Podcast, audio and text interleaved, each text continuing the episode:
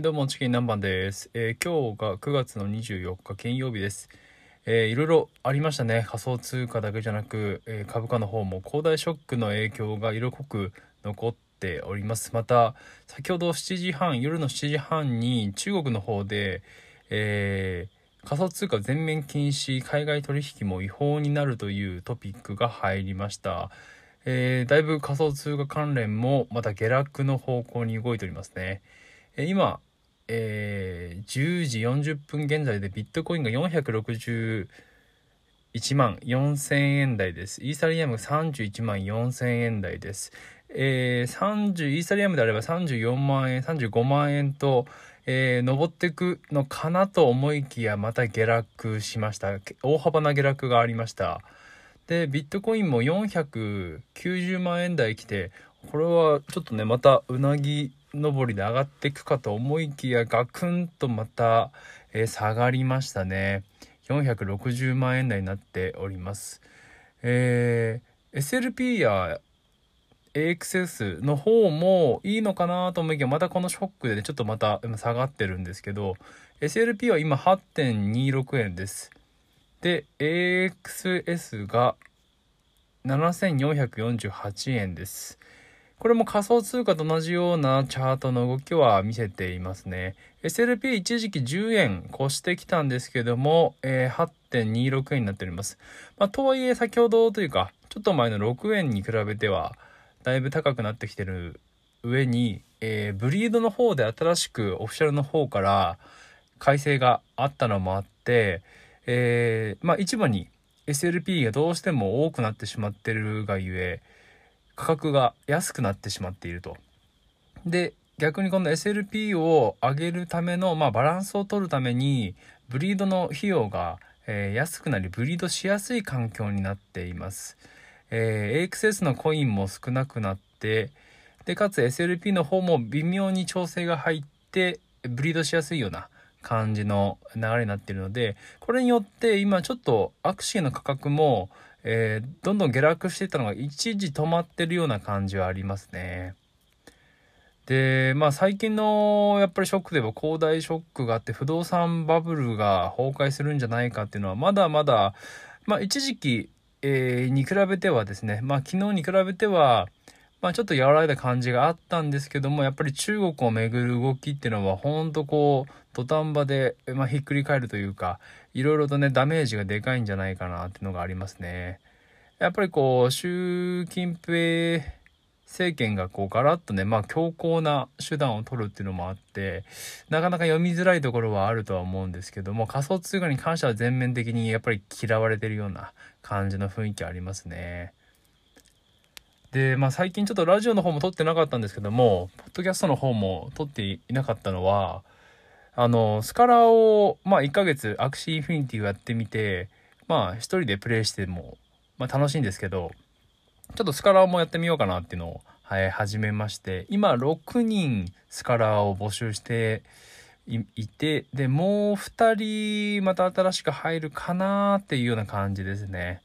えースカラーさん経由であの例えば義理のお兄さんとか、えー自分のお姉さんとかっていうのを募集募集というか向こうの方からあのもしスカラーが空いてればやらないかっていうのでいろいろやってさすがにちょっと毎日のようにねやり取りアウトプットしてるとちょっと疲れますね。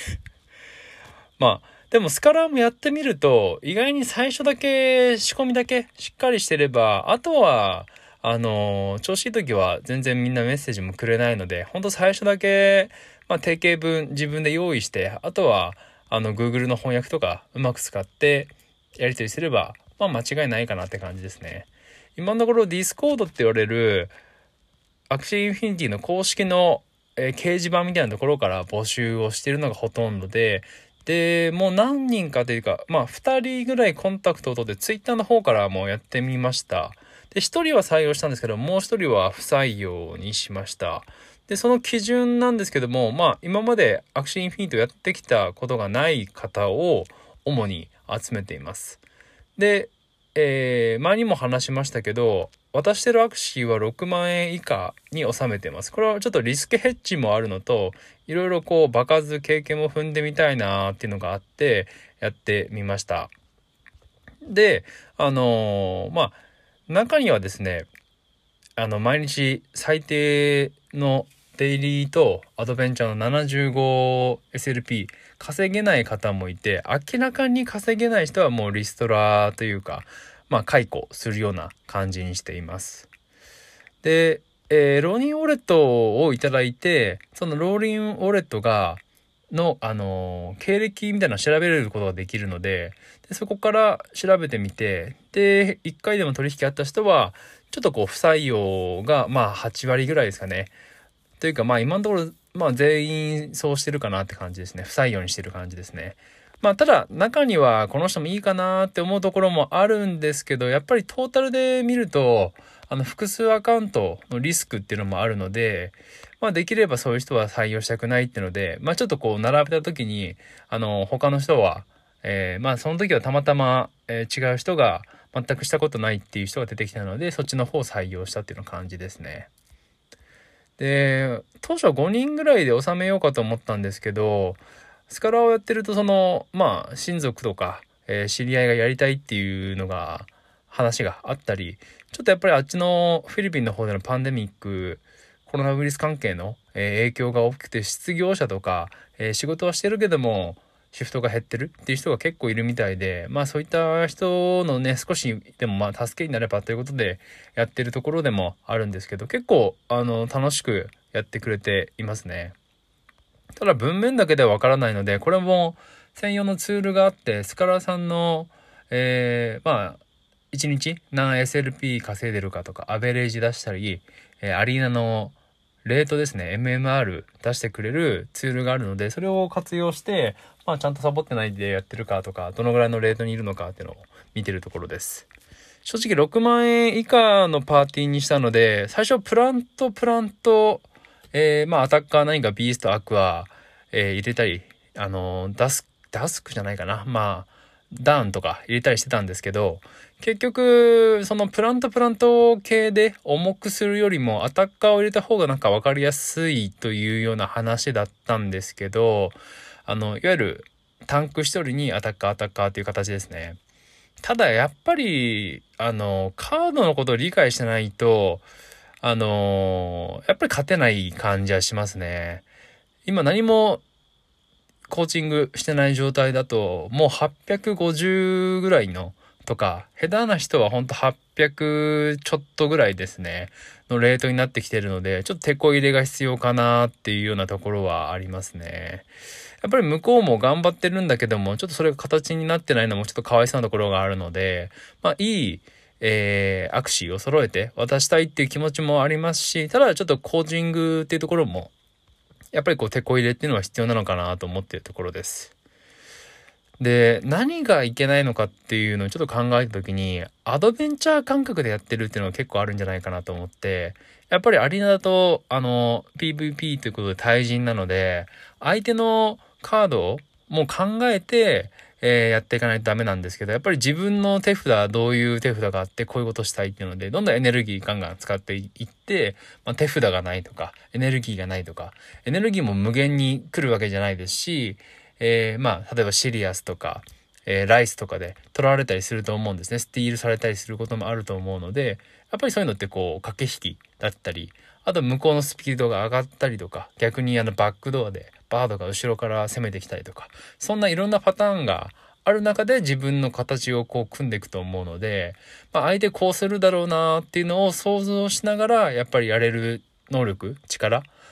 やっぱりそういうところは、まあ、相手のカードを読めるか、で、相手の、まあ、エネルギーカウントとか、そこら辺も、こう、まあ、加味してくると思うので、ちょっとこう、マニアックというか、戦略的になってくるところを、いかにこう、スカラーさんに伝えれるかってことだと思うので、